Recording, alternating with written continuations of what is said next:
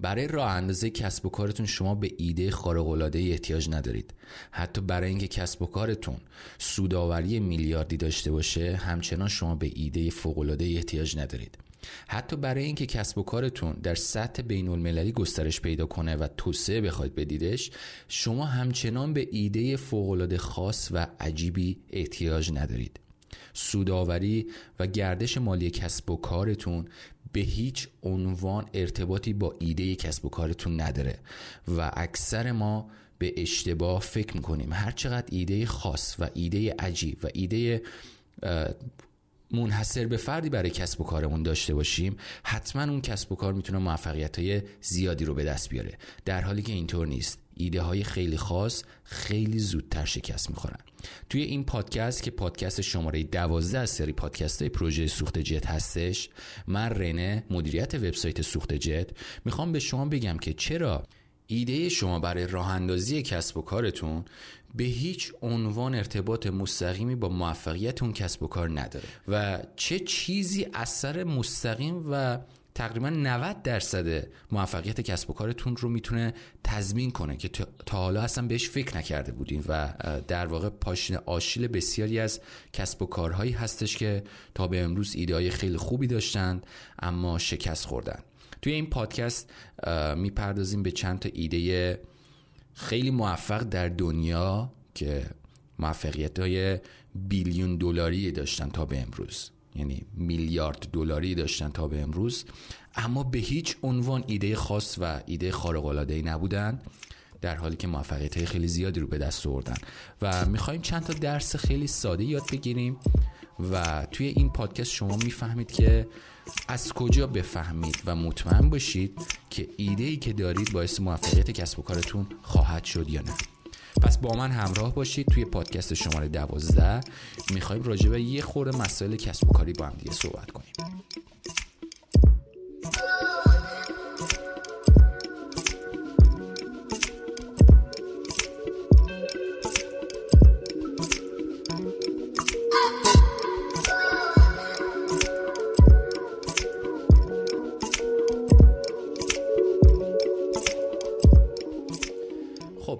از اونجایی شروع میشه که هر کی که می‌خواد وارد دنیای کارآفرینی و کسب و کار بشه فکر می‌کنه اولین قدمی که باید باش شروع کنه اینه که یک ایده عالی برای کسب و کارش پیدا کنه.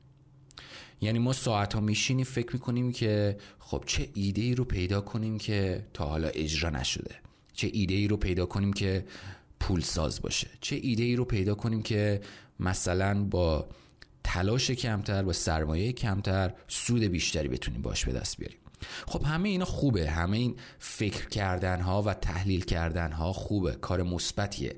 از فکر نکردن خیلی بهتره. اما جای مشکل ساز میشه که ما فکر می‌کنیم به اشتباه هر چقدر ایده ما برای راه اندازی کسب و کار ایده خاص ایده بزرگ ایده کمتر دیده شده ایده کمیابتری باشه یا یک به یک ایده عالی باشه برای شروع کسب و کار که مثلا ما بگیم واو چقدر عالیه بریم الان این کسب و کار رو را بندازیم.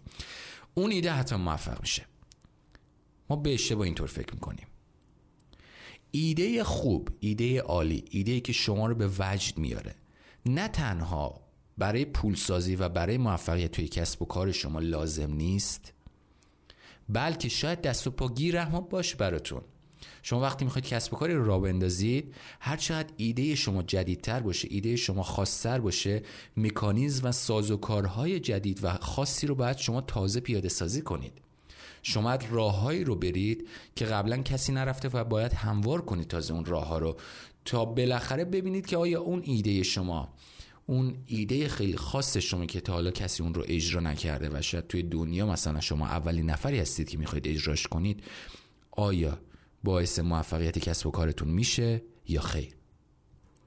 در صورتی که اگه بخوایم بریم مثلا ایده های موفق کسب و کارهای موفق در دنیا رو بررسی کنیم می‌بینیم که اکثر کسب و کارهایی که در دنیای امروزی در دنیای حال حاضر با موفقیت های خیلی زیادی رسیدن به سرمایه گذاری های خیلی زیادی دست پیدا کردن و مشتری های خیلی زیادی دارن اصلا ایده خاص و خارق العاده نداشتند. حتی شاید ایدهشون کپی ایده های مشابه دیگه ای بود که قبلا وجود داشته و اصلا به صورت سودآور داشتن کار می‌کردن.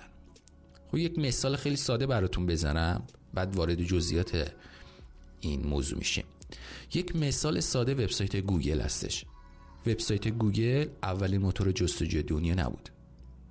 قبل از گوگل موتورهای جستجوی خیلی قوی تری در دنیا بودن که کاربرای اینترنت ازشون استفاده می‌کردن و خیلی هم راضی بودن. مثل ask.com مثل aol.com مثل یاهو.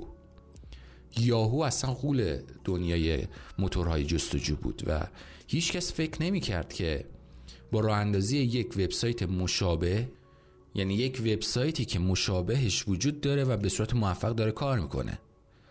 خب دو تا دوست که بنیانگذارای گوگل هم هستن بخوان یه وبسایتی رو از اتاق خوابگاه دانشجویشون راه اندازی کنن و با موفقیت های خیلی بزرگی برسن.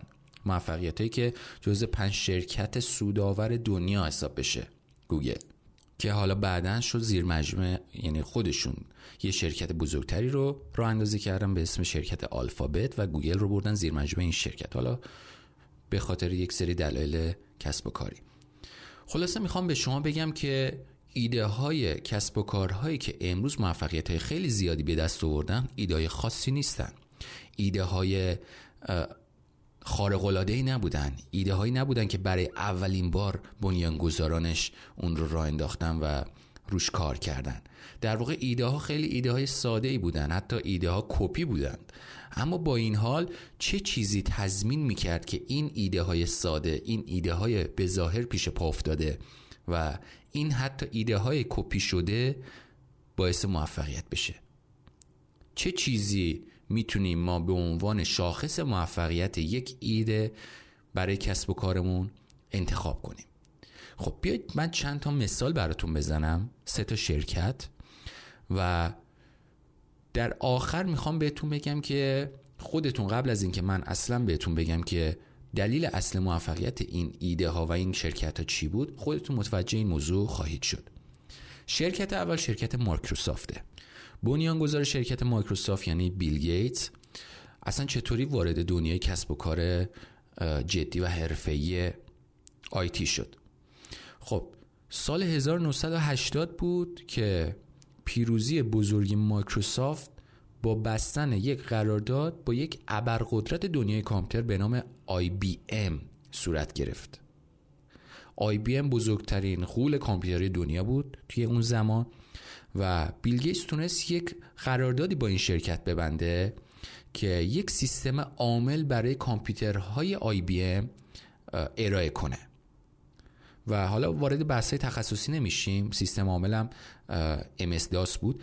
وارد بحث تخصصی نمیشیم. اما می‌خوام بگم که حتی این سیستم عاملی که بیل گیتس به عنوان خدماتی که می‌خواست به شرکت IBM ارائه کنه حتی این سیستم عامل از یک شرکت دیگه به نام سیاتل سافتور کامپنی خریداری شده بود.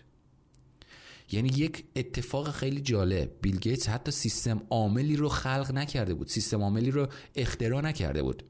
فقط تونست سیستم عاملی رو که می‌دونست مناسب این شرکت هست رو انتخاب کنه و خریداری کنه و به این شرکت ارائه کنه. به همین سادگی. و تونست به عنوان غول نرم افزاری دنیا شناخته بشه شرکت مایکروسافت. مثال دوم شرکت گروپان هستش. برای دوستانی که این شرکت رو نمی‌شناسن یک سری وبسایت ها هست داخل ایران تخفیف های گروهی میدن که معروفترین اونها میشه مثلا نتبرگ و تخفیفان. وبسایت گروپان یه ایده ای داشت که ایدهش این بود. ما می‌خوایم به صورت گروهی تخفیف بدیم. یعنی بگیم که مثلا هر کسب و کاری برای مثال یک رستورانی در فلان قسمت فلان شهر وجود داره. این رستوران به ما برای ده نفر تخفیف ده درصدی داده و ما این تخفیفات رو میایم داخل وبسایت ارائه میدیم و کاربرهایی که این تخفیفات رو بخرن می‌تونن برن از اون رستوران استفاده کنن و مثلا یک درصدی هم اون رستوران به ما میده. به عنوان مثلا حق الزحمه خب شاید به نظر شما این ایده خیلی ایده خاصی باشه خیلی ایده عجیبی باشه خیلی ایده نوآورانه ای باشه که بخوایم مثلا به عنوان اولین نفر بریم اجراش کنیم. اما خیلی جالبه براتون اگه بدونید که این ایده اصلا چطور شکل گرفت. وبسایت گروپان در وهله اول راه اندازیش اصلا یک وبسایت تجاری نبود. یعنی اصلا هیچ هدف مالی نداشت وبسایت. در واقع این وبسایت یک مجمعی بود یک جایی بود یک انجمنی بود برای افراد سطح شهر که بخوان کارهای دست جمعی مثلا خیرخواهانه ای رو انجام بدن. برای مثال مثلا این وبسایت اعلام می‌کرد که توی فلان شهر فلان پارک مثلا تاب و اسباب بازیاش خراب شده. چه افرادی هستن که داوطلبانه حاضرن برن اینجا و این تاب و این اسباب بازی و سرسره ها رو مثلا تعمیر کنند رایگان. و چند نفر اونجا اعلام آمادگی می‌کردن چند نفر دیگه می‌دیدن که مثلا تعداد نفرات اینجا بیشتر شده اونها هم به این جمعی پیوستن و می‌رفتن توی اون پارک و اون تاب و اون سرسره و مثلا اون وسایل بازی که خراب بود رو درست می‌کردن. بدون هیچ گونه هدف مالی و کاملا داوطلبانه. بعدا بنیانگذاران این سایت گروپان دیدن که خب مثلا یک سری کارهای خیرخواهانه و انسان دوستانه و داوطلبانه داریم انجام میدیم خیلی خوبه. اما این مردمی که دارن اینجا با همدیگه ارتباط برقرار می‌کنن از بودن در کنار همدیگه هم لذت می‌برن. یعنی اینکه ما می‌تونیم یک سری برنامه های تفریحی هم حتی بذاریم. مثلا یک روز تصمیم می‌گیرن که برن فلان رستوران کنار هم دیگه غذا بخورن. یک روز دیگه تصمیم می‌گیرن برن مثلا فلان پارک کنار هم دیگه خوش بگذرونن بگم بخندن و اوقات فراغتشون رو پر کنن با هم دیگه. یعنی یک اجتماعی رو ایجاد کرده بودن از یک سری گروه ها که دوست داشتن با همدیگه یک سری کارها رو انجام بدن. و بعدها بنیانگذاران سایت گروپ ها میرن با یک سری مثلا رستوران صحبت می‌کنن میگن که خب ما می‌خوایم 20 نفر پنجشنبه بیایم اینجا مثلا به صرف شام. به ما چقدر تخفیف میدین؟ مثلا اونا میگن خب 20 درصد به شما تخفیف میدیم اگه 20 نفر بیایید. خب اینا میان این تخفیف رو می‌ذارن داخل وبسایت و میگن که خب دوستانی که می‌خوان با 20 درصد تخفیف در این تاریخ توی این رستوران غذا بخورن می‌تونن اینجا ثبت نام کنن. و بعدها این ایده تبدیل به یک ایده تجاری شد. یعنی یک درصدی هم از رستوران ها به عنوان فروشنده شخص سوم اینها می‌گرفتن تا گروه های مردمی رو به سمت کسب و کارها هدایت کنن که از تخفیف ها استفاده کنن. به همین سادگی. و حتی بنیانگذاران این شرکت که عکس نوشته هاش رو داخل وبسایت ما قرار داده بودیم قبلا وبسایت سوخت جت خودشون می‌گفتن که اوایل اصلا به فکر کسب سود و راه اندازه کسب و کار و کارآفرینی نبودیم.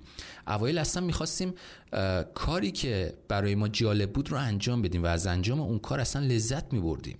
به همین سادگی یعنی نیومده بودن ایده ای رو بشینن روش فکر کنن و بگن ما چه ایده ای رو می‌تونیم به عنوان اولین ایده در دنیا مطرح کنیم که سودآور باشه و این ویژگی های خاص رو داشته باشه و قابل توسعه و گسترش باشه و هزار تا شاخص دیگه ای که مثلا اون ایده رو به یک ایده خاص و ایده خارق العاده تبدیل کنه. خب بریم سر وقت شرکت سوم. شرکت سوم رو شاید خیلی از دوستان ایرانی نشناسن اما احتمالا مثلا لوگوی شرکت رو دیدن و بنیانگذار این گروه شرکت ها رو هم شاید بشناسید. ریچارد برانسون. شرکت های ویرجین یا گروه شرکت های ویرجین چون چند تا شرکت چند ده تا شرکت داره شرکت های ویرجین که همش تحت عنوان شرکت ویرجین یعنی زیر مجموعه شرکت ویرجین فعالیت می‌کنن. شرکت ویرجین هر ایده ای رو که اجرا کرده تا به امروز اولین ایده نبوده. خواسترین ایده نبوده و سودآورترین ایده نبوده. یعنی به زبان خیلی ساده تر این شرکت تا به امروز با اینکه چند ده تا شرکت بنیانگذاری کرد ریچارد برانسون. هیچ کدوم از این شرکت ها اولین خاصترین بزرگترین مثلا زیباترین یا هر عنوان دیگه هر صفت دیگه که بخواید بهشون بدین که مثلا شاخص باشه رو نداشته. اما با این اصاف یکی از سودآورترین شرکت های دنیا بوده شرکت های ویرجین. دلیلش هم چی بوده؟ دلیلش هم این بوده که در این شرکت ها مثلا اگه شرکت خطوط هواپیمایی ویرجین آتلانتیک رو مثلا راه اندازی کرده آقای ریچارد برانسون کاملا از رنگای قرمز استفاده کرده. مثلا کارکنان این شرکت خیلی افراد جوان و بانشاتی بودن و مزیت رقابتی شرکت های ویرجین حس جوانی یک برند سرکش می‌شناسن شرکت ویرجین رو و افرادی میرن دنبال استفاده از خدمات و محصولات شرکت ویرجین که افراد جوانی هستن و احساس سرکشی دارن احساس انرژی بسیار زیادی دارن و از دنیای یک نواخت و دنیای مثلا میگم آدم بزرگ ها خسته شدن. شرکت های ویرجین با این عنوان شناخته میشن و اگه لوگوهای این شرکت رو هم ببینید انرژی در این لوگوها کاملا به چشم میاد. و حتی خود شخص بنیانگذار این شرکت یعنی ریچارد برانسون با اینکه سن بسیار بالایی داره در حال حاضر. اما مثلا کارهای خیلی خطرناکی رو انجام میده مثلا با بالون غار پیمایی می‌کنه که حتی به خاطر مشکل فنی که برای بالونش پیش اومد باعث سقوط اون شد و ریچارد برانسون به طرز معجزه آسایی هیچ آسیبی ندید توی این سقوط.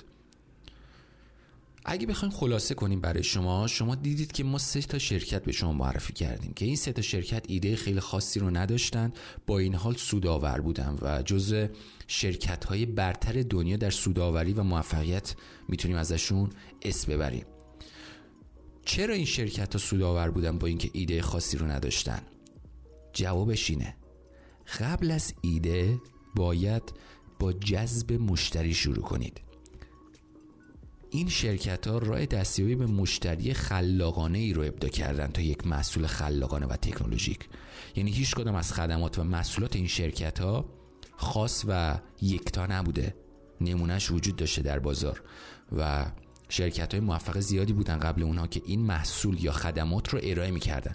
اما این شرکت ها کاری که برای اولین بار انجام دادن این بود که یک راه دستیابی خلاقانه جدیدی به مشتری تونستن پیدا کنند. یعنی گفتن که ما یه ایده ای که قبلا وجود داشته و قبلا ثابت شده این ایده موفق هستش رو بریم انتخاب کنیم. اصلا دنبال ایده جدید نریم. اما ببینیم که چطور می‌تونیم این ایده رو با یک روش خلاقانه جدیدی ارائه کنیم. برای مثال بستنی آیسپک رو شما دیدید. تا قبل از آیسپک بستنی خیلی زیاد بود در سطح شهر. اما آیسپک اومد گفت که خب من بستنی رو چطور می‌تونم به یک روش جدیدی به مشتری ارائه کنم؟ خب بیام این بستنی رو یه خورده آب کنم و با یک نی برای استفاده به مشتری ارائه کنم. خیلی ها فکر می‌کنن ایده آیسپک ایده جدیدیه ولی ایده ایده جدیدی نیست. قبل از آیسپک هم این ایده بود. اما آیسپک اومد یک روش جدید ارائه ای رو راه انداخت. یک روش جدیدی رو برای اون خدماتی که قبلا ارائه می‌شد انتخاب کرد و به مشتری های قبلی پیشنهاد کرد که از اون روش جدید استفاده کنند. پس اگه بخواید شما هم یک ایده ای رو برای کسب و کارتون انتخاب کنید برید دنبال ایده هایی که در حال حاضر موفق هستن و ببینید که این ایده ها رو چطور با یک روش جدید چطور با یک روش دستیابی به مشتری های جدید می‌تونم ارائه کنم و می‌تونم شرکتم رو بر پایه روش های ارائه خلاقانه جدید بنا کنم. اگه می‌خواید یک کسب و کار موفق بسازید لازم نیست ایده فوقالعاده داشته باشید. حتی یک ایده ساده. اما یک روش جذب مشتری خلاقانه شما را از اون چه فکر می‌کنید سریعتر به هدفتون میرسونه. پس دنبال ایده های خاص نباشید. دنبال روش های جذب مشتری خاص باشید. هرچقدر ایده شما بزرگ و شگفت انگیز باشه اما هیچ مشتری براش نتونید پیدا کنید شما ایدهتون شکست می‌خوره کسب و کارتون شکست می‌خوره. اما یک ایده ساده داشته باشید که خواهان و مشتری زیادی براش داشته باشید کسب و کار شما موفق میشه و سودآور می‌تونه باشه کسب و کار. پس دنبال ایده نباشید. دنبال روش های جذب مشتری باشید. دنبال روش های خلاقانه برای ارائه به مشتری باشید. دنبال این باشید که چطور من می‌تونم یک ایده که الان هست و بهش علاقه دارم و خودم استفاده می‌کنم رو با یک روش جدید به مشتری ارائه کنم. لازم نیست برم چرخ رو از اول اختراع کنم وقتی اختراع شده است. بیام یک چیزهای جدید رو روی چرخ سوار کنم و یک ماشین جدیدی درست کنم با اون چرخ ها به همین سادگی. پادکست شماره 12 هم تموم شد. امیدوارم ازش استفاده برده باشید. راه های ارتباطی با ما رو هم که می‌دونید. کانال تلگرام سوخت جت. با آیدی سوخت جت. اینستاگرام سوخت جت رو می‌تونید دنبال کنید برای پستا و ویدیوهای انگیزشی که قرار میدیم.